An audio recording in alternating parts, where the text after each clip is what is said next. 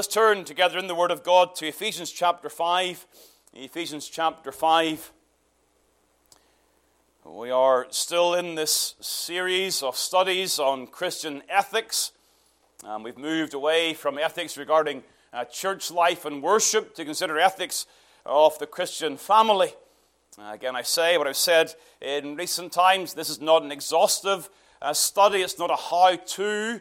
It really is a desire on my part to set out the principles that govern the how to.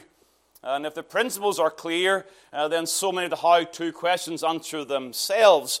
Um, but the principles must be clear and they must come from the Word of God. I'm also mindful again that these studies, as we go through this series, and that every circumstance may not apply to all of you. I look around today, and uh, the focus of our attention today is upon the husband, and you are not all husbands. And so, in that regard, I understand that the principles may not apply directly to you, but they apply to the entire church, and therefore, as God's people, they apply to you in giving you understanding of how to pray, how to pray for others in the church, how to pray for young men in the church, how to pray for these things, uh, that indeed in future generations the glory of God will be manifest in Christian uh, marriages. And so, we're in Ephesians chapter 5 uh, with those comments being made, Ephesians chapter 5. Um, we're going to read together from the verse number 21. Submitting yourselves one to another in the fear of God. Wives, submit yourselves unto your own husbands as unto the Lord. For the husband is the head of the wife, even as Christ is the head of the church, and he is the Savior of the body. And therefore, as the church is subject unto Christ, so let wives be to their own husbands in everything. Husbands, love your wives, even as Christ also loved the church and gave himself for it, that he might sanctify and cleanse it with the washing of water by the word, that he might present it to himself a glorious church, and not having spot or wrinkle or any such thing, but that it should be holy and without blemish. So ought men to love their wives as their own bodies. He that loveth his wife loveth himself. For no man ever yet hated his own flesh, but nourisheth and cherisheth it, even as the Lord the church. For we are members of his body, of his flesh, and of his bones. For this cause shall a man leave his father and mother, and then shall be joined unto his wife, and they two shall be one flesh. This is a great mystery, but I speak concerning Christ and the church. Nevertheless, let every one of you in particular so love his wife, even as himself, and the wife see that she reverence her husband. Amen. May God be pleased again to give us understanding of this portion of His sacred word. Again, let me go back to the beginning of a definition of marriage and drawing from the language of Malachi chapter 2. Uh, we are seeing marriage as a covenant of companionship. It is a, a covenant between two parties. Again, in a Christian marriage, those equally yoked in Christ coming together and covenanting to give themselves unto the other till death them do part. It has that solemnity to it, that security of coming eh, with an oath bound promise for the well being of the other party. Again, I haven't mentioned that in any detail up to this point, but I want to highlight again now that in God's covenants, his oath bound promise pertains to the well being of the other party. That's part of God's covenant. And so, in the language of covenant, we also find the word blessing being used. Blessing, I will bless you. And so, as God enters covenant, the focus of that covenant is for the well being of the other party, namely the church, in terms of the covenant of God. And so, it is in marriage that as the parties covenant together, it is for the benefit of the other party. That's their burden. And they do so in the context of companionship. But with that definition in mind, you have the function of marriage. And again, we looked at this uh, last time this idea of unity, inequality, whilst not denying diversity. And it's trying to hold these three things in balance that I think is why we find marriages so difficult. Uh, these things get, uh, they get out of kilter, and we find it hard to, to really walk cl- clearly and carefully with our God. And so we thought about the matter of unity living in godly contentment together, to promote the other's Christ likeness, and then, if God would so bless, raising children in the Lord in a spirit of unity, that mutual responsibility. And we saw those things in the last time. And for that, again, to go forward, there is the need for equality. Again, we're looking at principles here for Christian marriage. But those principles are principles for every marriage. For the best of marriages are those that are wrought out in the will of God, living according to the precepts of God. Those are the, the best marriages. And for that to be the case, we need the Spirit of God. And therefore, there is this need for equality in Christ, the equal yoke, again, of two parties coming together in the things of righteousness. And of course, in that regard, it also points again uh, to the idea that we are marrying a brother or a sister in the Lord. Again, we finished last time by highlighting the danger that if we misunderstand diversity, then the husband may well treat his wife in a way that he would not treat his sister in the Lord. And this need for treating them with dignity and with honor, and not with abuse, uh, not in some way neglecting their responsibility uh, to a sister in the Lord whom Christ has died for. And so these things are very important when it comes to the functioning of marriage unity, equality. But there is also then, moving on today, there is the matter of diversity. And here we're looking at diversity of, of role primarily. Uh, there are distinctions in the function of the husband and the wife. And Ephesians 5 sets that out. Again, sometimes people are a little perturbed regarding the verse number 21 and how that flows into the section on marriage. Verse 21 relates to the church of Christ, submitting yourselves one to another in the fear of God. That's relating to our responsibility in the wider church. You think of Philippians chapter 2. Not your own interest, but that of the other, and this idea of, of working together in the church for the good of others. But Paul then highlights that that does not deny the particular dynamics in the home. These are separate spheres, overlapping but separate. The church is not the home, and the home is not the church. And so, in the home life, there is then this responsibility, verse 22 of the wives Wives, submit yourselves unto your own husbands.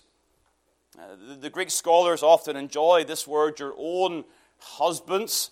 It is the word that we get our word idiot from the individual, and so you submit yourself to your own idiot husband, idios, this idea of an individual. That's the point of that. It's the, the individual husband, not to, not to husbands in general. That's taken in verse 21. So every wife will submit to every husband, and every husband will submit to every wife, in a sense, in the church. When it comes to the home, there is this diversity of role. And wives are told to submit themselves not to every husband in this sense, but unto their own husbands. And so, men, just to be clear on this, this has been abused in some Reformed churches. There are men who've been going in the Reformed churches, presuming they can say what they like to any wife they like and expect the wife to obey whatever they say. They may not be elders in the church. They may just, just be a member of the church and they think that they have an authority role over every woman in the church. That is not what is taught here in Ephesians chapter 5. But the husband has the role, and I'm mentioning this here, of being a loving leader, and the wife is to be a submissive servant. And we'll look at those uh, one after the other. Again, going back, we must see these roles in the context of companionship. Not to be abused, but to be treasured, given the mutual responsibilities of love and friendship in the things of marriage, husbands and wives. And so when it comes to the husband, his role is to be a loving leader. And I think that definition comes from Ephesians chapter 5. And you have the idea husband is the head of the wife. And then the exhortation, verse 25 husbands, love your wives. So the primary command given to the husband is to love. Now, that, the very fact that comes as a command, reminds us that this man must be a choice of the will that is seen in action. It is not demanding that you feel a certain way, although I think that also is assumed. Again, these things are so easily misunderstood. And those with a biblical knowledge, they will say, well, my duty is to show love to my wife. My duty is not to love my wife emotionally. That's nonsense. Now, just as we frank about it, that is nonsense. Proper love that is shown will only properly come when the heart is attached to the action. You can do a kind service to somebody without really loving that person sincerely. So, this love is a love that comes from the heart, but is then shown in action. But the fact that it comes as a command indicates again that, man, you have a daily choice before God as you battle with the flesh. You've got to decide in your mind, I will love my wife today as Christ loved the church. And so, in that setting, you then have the understanding, verse 23, that the husband is the head of the wife. It does not say Husbands, you must be the head of your wife. It's not a command, it's a statement of fact. And so when you look at this as a statement of fact, the husband is either a good head or a bad head. He's a head either way, but he may do it badly or he may do it well to the glory of God. This understanding of the roles of marriage is again God's good will for his people. This is good. Again, the world so often comes and tries to squeeze the church into its mold. And we're certainly living in a time when, when young people are being raised in an age where this sort of concept is so foreign. And even in the church, we, we find ourselves wondering, really? Is, is it really this way? Because we, we, it just seems so countercultural in the modern world, and it is countercultural. You add to this, it was countercultural, by the way, in the 1980s, uh, as the feminist movement was sweeping across uh, the Western world. I'm not sure where you even begin to define it now in light of the confusion regarding what marriage actually is. But the idea of marriage being one man, one woman for life, and then these being the rules, again, be prepared, young people, you're going to look more and more like some alien from outer planets in this world of confusion. But it is good. Why do we know it's good? Because it's God's will. It's that simple. This is not a profound discussion regarding the ethics of marriage. This is God's will. Distortion of this is a result of the fall, not of God's, God's good order. You can go back to Genesis chapter 2. You've got to go back to the beginning, of course. And in Genesis chapter 2, you see that God's order, and ah, I should have taken you well, there's no say in Genesis chapter 2, but let's remind you very briefly 1 Corinthians chapter 11, in the context of the head covering, gives us God's order. Or again, the man is the head of the woman in that context. And as Paul defends that principle in 1 Corinthians 11, he uses the creation order for that purpose man made first. And so you have that, of course, here. It's in the, the Word of God. It is the man that was made first, and out of man is made woman. And so in Genesis chapter 2, you have the setting out of the creation of the woman, verse number 11. It is not good that the man should be alone. I will make him an helpmeet for him. The point is clearly taught that in God's purpose, he made man first. And man was the one who was to serve as the representative head of humanity. I don't know if you thought we would discuss the representative headship of Christ at this time, but Christ represents his people as their head, and Adam represented his people as their head, as humanity, and the headship of Adam included representing his wife. And so sin enters the world. Yes, we know Eve was deceived, but Romans chapter 5 makes it clear it is Adam's sin as the representative head that brings sin upon all of his posterity. His humanity are impacted. One man dies, but all sin in him. Headship. And so God's good order in Genesis chapter 2 assumes the headship of Adam over his wife. He is the one after whom humanity is named. Mankind is called after Adam. Adam has the role even to name his wife. Calls her woman, verse number 23, exercising his headship. So when you look then at Genesis chapter 3, there's an important text that must be properly, uh, must be properly understood. Genesis chapter 3, verse number 16, gives the impact of the fall upon the woman. And it says, I will greatly multiply thy sorrow and thy conception. In sorrow thou shalt bring forth children, and thy desire shall be to thy husband, and he shall rule over thee. That is, again, it's caused some confusion, and understandably so. It seems to imply that the fall is the result of man then ruling over the woman. It seems to be the idea here. There's this, this, this issue of the man ruling over the woman in the context of the judgment of God upon women for the fall. But that's not the case. Genesis 2 underscores the headship of Adam over his wife before the fall. And so what may be the case here is in Genesis 3:16 you're seeing what the fall does to God's good order. And you then get the development of rebellion and a, perhaps a domineering spirit of the man over his wife. A breakdown of God's good order in Genesis chapter 2. You see, submission is clearly taught in the Word of God. Spheres of submission. And so, even in the world, and again, we understand that even children in school context, they understand there is some level of submission to higher authorities. We generally submit to law enforcement. As we drive our cars on the road, there is some degree of submission to law enforcement and to government. There's submission in the workplace. Those of you who are under an employer, there's submission in that regard. But when it comes to the home, it is very much under attack. I would say, I think this is true, that the rebellion that exists in our society today has as its origin a denial of God's order in the home. Let's think through that for a moment or two. When society, when society fights against God's order from the, in the home, children are raised in that context of a disorderly home. And that then flows into wider society, and there's a wider spreading of rebellion in the society against all due authority.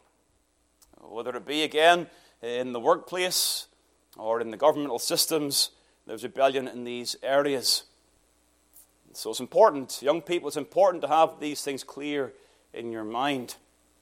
The definition of this diversity. Any comments on that, or do you want to move on from there for now? All good. Daniel.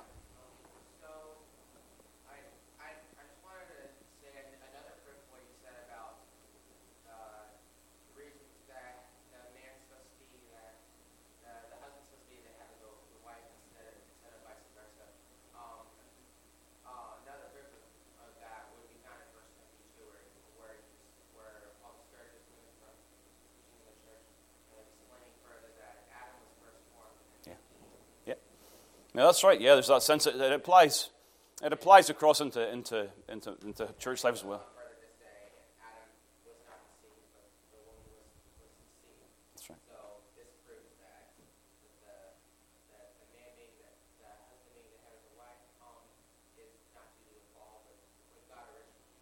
That's right. This order, the order side. That's right. Daniel's making the point here that it goes even into church life in, in First Timothy regarding uh, the, the wife not, or the woman not to teach in the church, and there is that application there, uh, certainly regarding God's ordering society. And again, as Daniel says, he goes back to creation, uh, not to the fall in these things. So it applies to, to marriage and again, uh, in that context, to the church also.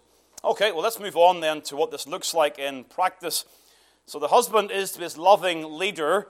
How does that work out practically? Well, again, back into Ephesians chapter 5. We are seen in this most sober way that the model of the husband's loving leadership is to be Christ. Verse number, uh, again, verse number 23 For the husband is the head of the wife, even as Christ is the head of the church. And then verse 25 Husbands, love your wives, even as Christ also loved the church. And so the model of this headship is indeed the model of Christ. And so if you're going to understand this, you've got to ask yourself the question well, how does Christ lead the church as its head. What does that look like? Well, the relationship of Christ and the church is, of course, a messianic relationship. We talk of Christ as the Messiah, the one, the anointed one. And therefore, his role as head of the church is the role of prophet, priest, and king.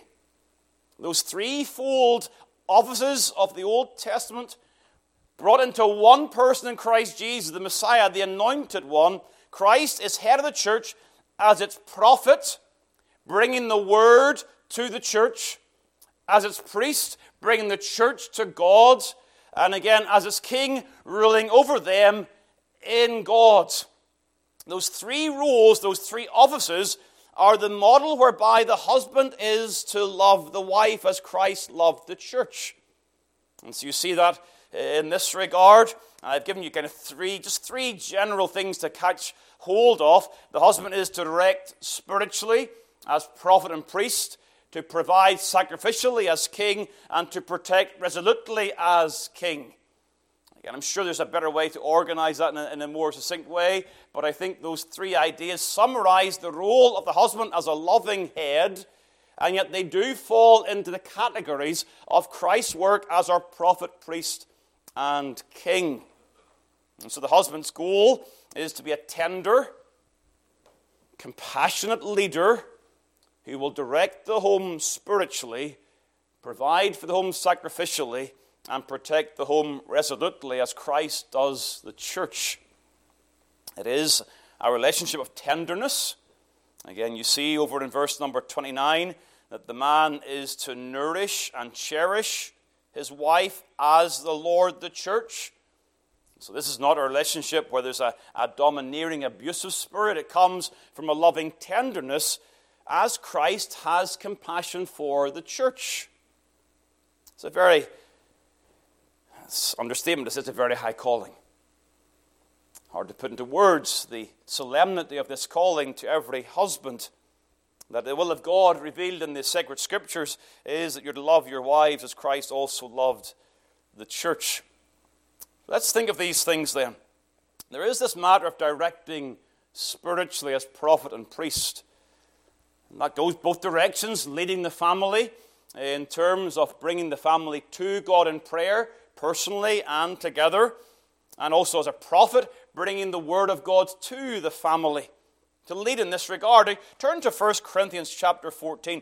Uh, just an interesting text that, that assumes this. 1 Corinthians chapter 14 and the verse number 35. Here, of course, 34 gives the idea of the woman keeping silence in the church. But then, verse 35 And if they will learn anything, let them ask their husbands at home, for it is a shame for women to speak in the church. The context seems to be that there were questions that were arising in the context of public worship. And the women were asking these questions in that setting, and they were to ask their husbands at home. Now, all I'm showing you here is the implication is that the husband is to lead doctrinally for the benefit of the home. That, get careful here. Aquila had a very good helpmeet as they taught Apollos. Priscilla was clearly versed in the Word of God and was able to give instruction to Apollos, teaching him in a more perfect way the things of Christ. This is not suggesting for a second that women have no role in a private setting to even direct and help other men and their own husbands in the things of God. Men, don't close your ears when your wife comes along and says, I learned something today in the Word. And there is this sense the wife is learning the Scriptures and she'll, she'll gladly come and encourage you with what the Lord has taught her. That is a blessing from God to be treasured. But does not undermine the importance here that the husband has a role to set themselves up to the point that they are those who understand the Word of God and can then give direction to their wives in this setting. Young men, I cannot impress upon you enough. You think you're busy right now? I guarantee you life will just get busier. And now is the time that you have to put your phone down and start studying Christian doctrine. Sincerely give yourselves wholeheartedly to understanding the basis of the gospel, to attend to the Word of God in church diligently, that when it comes to the point that you're married, that you suddenly realize, oh, I, I should have done this a long time ago. In your youth, before you get married, now is the time to study diligently the Word of God, that you seek to understand clearly the basic doctrines of the Word of God, that you can defend them and explain them and seek to understand the Scriptures. You will not do exhaustively, do not put that burden upon your back, but you can do sincerely and thoroughly. And you should do so. If you want some help, please see me after. Seriously, there are things that you can use to study and to build up your knowledge in the Word of God. So there is this need to direct spiritually and to lead doctrinally. The husband has the role to lead the family in the instruction of children. Again, you think back to Deuteronomy 4 and 6 and the law of God directing in the home. And again, I think what always strikes me in that regard, it is not restricted to 10, 15 minutes every day where the Word of God is read, there's a prayer, and life goes on. It has the idea as you walk in the way. And the principle is that the husband is so directing the home in every circumstance that Monday to Saturday and then the Lord's Day, there's a continual direction of the people to the place in the Word. So, men, it is your duty as you raise a family to get them on the Lord's Day to a place where the Word of God is taught. That's your responsibility to lead your family in that doctrinal sense, leading them to the Word of God every single Lord's Day. That's your duty. It is your duty through the week to then seek to instruct them in the things of God. And even when it comes to their education, husbands, it is your duty to oversee that matter. It does not mean you will do it personally. You may well defer to your wife in a homeschooling setting. You say, Here, please teach my children the things of God with the confidence you have in her as a teacher of the word. Or you may involve in a Christian school. But man, it's your duty to make that call, to make those decisions, to act as the leader in those situations. It's what it is to be a man of God in the home. Again, so often men take their hands off those things. The children belong to the wife, and it's kind of, well, wife, you, you discuss those things. You decide what's best for the kids. Oh, we do so in unity. We saw that. But man, you're the one who must lead in that regard and give clear direction. And I would put it this way if there's a conflict, you're the one that must stand before God and give the final word in the matter. It's not always easy. But it is what it is to be a leader as Christ loved the church. You've also this matter then of providing sacrificially. Turn to 1 Timothy chapter 5. 1 Timothy chapter 5. And the verse number 8. 1 Timothy 5, by the way, is one of the most interesting chapters uh, in terms of society and church and need. It has to do with the issue of the widows and those who are widows indeed. And they had the need in the they had the need, certainly, to be cared for by the church. But before they were cared for by the church, they had to be, first of all, if possible, cared for by their family. 1 Timothy 5, verse 8 But if any provide not for his own, and especially for those of his own house, he hath denied the faith and is worse than an infidel. Now, here it's referring to men perhaps providing for their mothers and mothers in laws that's the idea, of the wider family. But the implication is that the man has the responsibility to provide for the financial well being of the home. And that's drawn against an interesting verse back in Proverbs chapter 24. Proverbs 24. Proverbs 24 in the verse number 27. Prepare thy work without. Proverbs 24, 27. Prepare thy work without, and make it fit for thyself in the field, and afterwards build thine house. See the order there? I understand there's many young men and they want to get married, they want to set up home. But it is clear they ought not to set up home until they've got the field working properly. In other words, that they are able to prepare and provide for the home.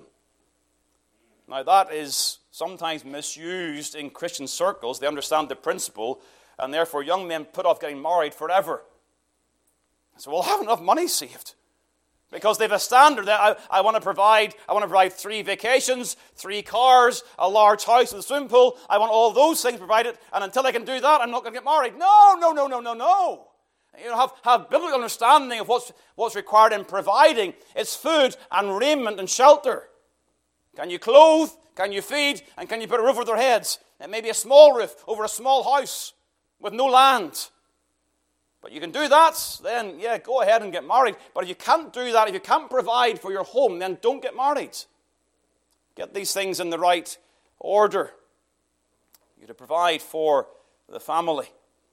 Well, thirdly and finally, we time is going today, we are to protect resolutely. And this one I certainly wrestled with. This could, this could go in so many directions in such a very long time of future studies. The protection. I suppose, in simple fashion, where could harm come to your wife and to your children? Certainly, in Ephesians chapter 5, there is the understanding of protecting for the wife and, by implication, the home spiritually. To sanctify. Christ loved the church, gave himself to sanctify. And therefore, implied in that is to protect the wife from spiritual harm, from false doctrine, from bad literature, from bad podcasts. By seeking to understand, well, what is the wife taking in regarding spiritual instruction? And is that helpful or harmful? Again, men, don't be blind to these things. You have a responsibility of oversight.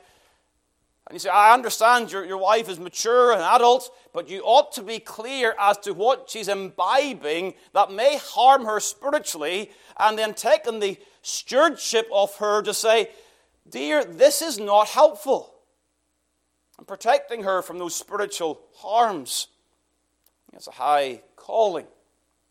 Emotional protection. Think of 1 Peter chapter 3, verse number 7. Understanding the wife as a weaker vessel, there is that need for emotional protection. This is why I get very, very genuine. I get very, very frustrated when, when reformed men feel they have the right to abuse their wives by a domineering headship, bringing about essentially emotional abuse in their own home when it is their duty to protect their wives emotionally, to understand they are tender in the sight of God's, and to protect them from emotional harm. Again, that harm can come from so many different areas. They are to protect their wives sexually.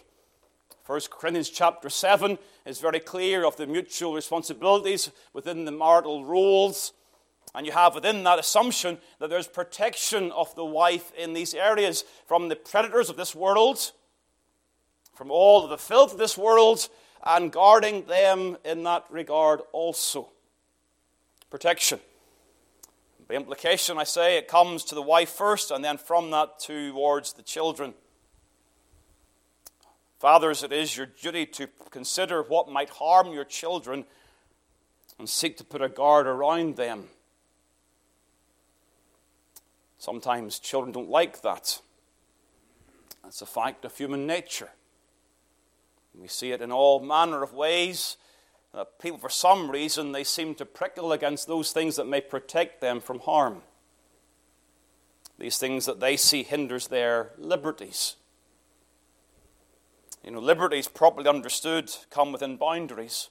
And the boundaries, of course, is the Word of God and proper liberties enjoyed within the boundaries of God's word, and therefore the father, setting up the boundaries of God's word, will protect the children from those things that harm them from outside the word of God.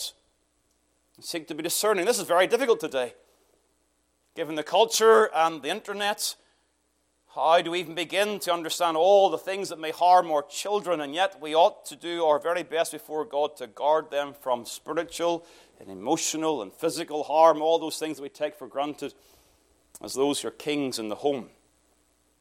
Guard, I suppose it is our duty to guard our children until they will then guard themselves. You're trying to get your children to the point of maturity where they understand themselves that is harmful.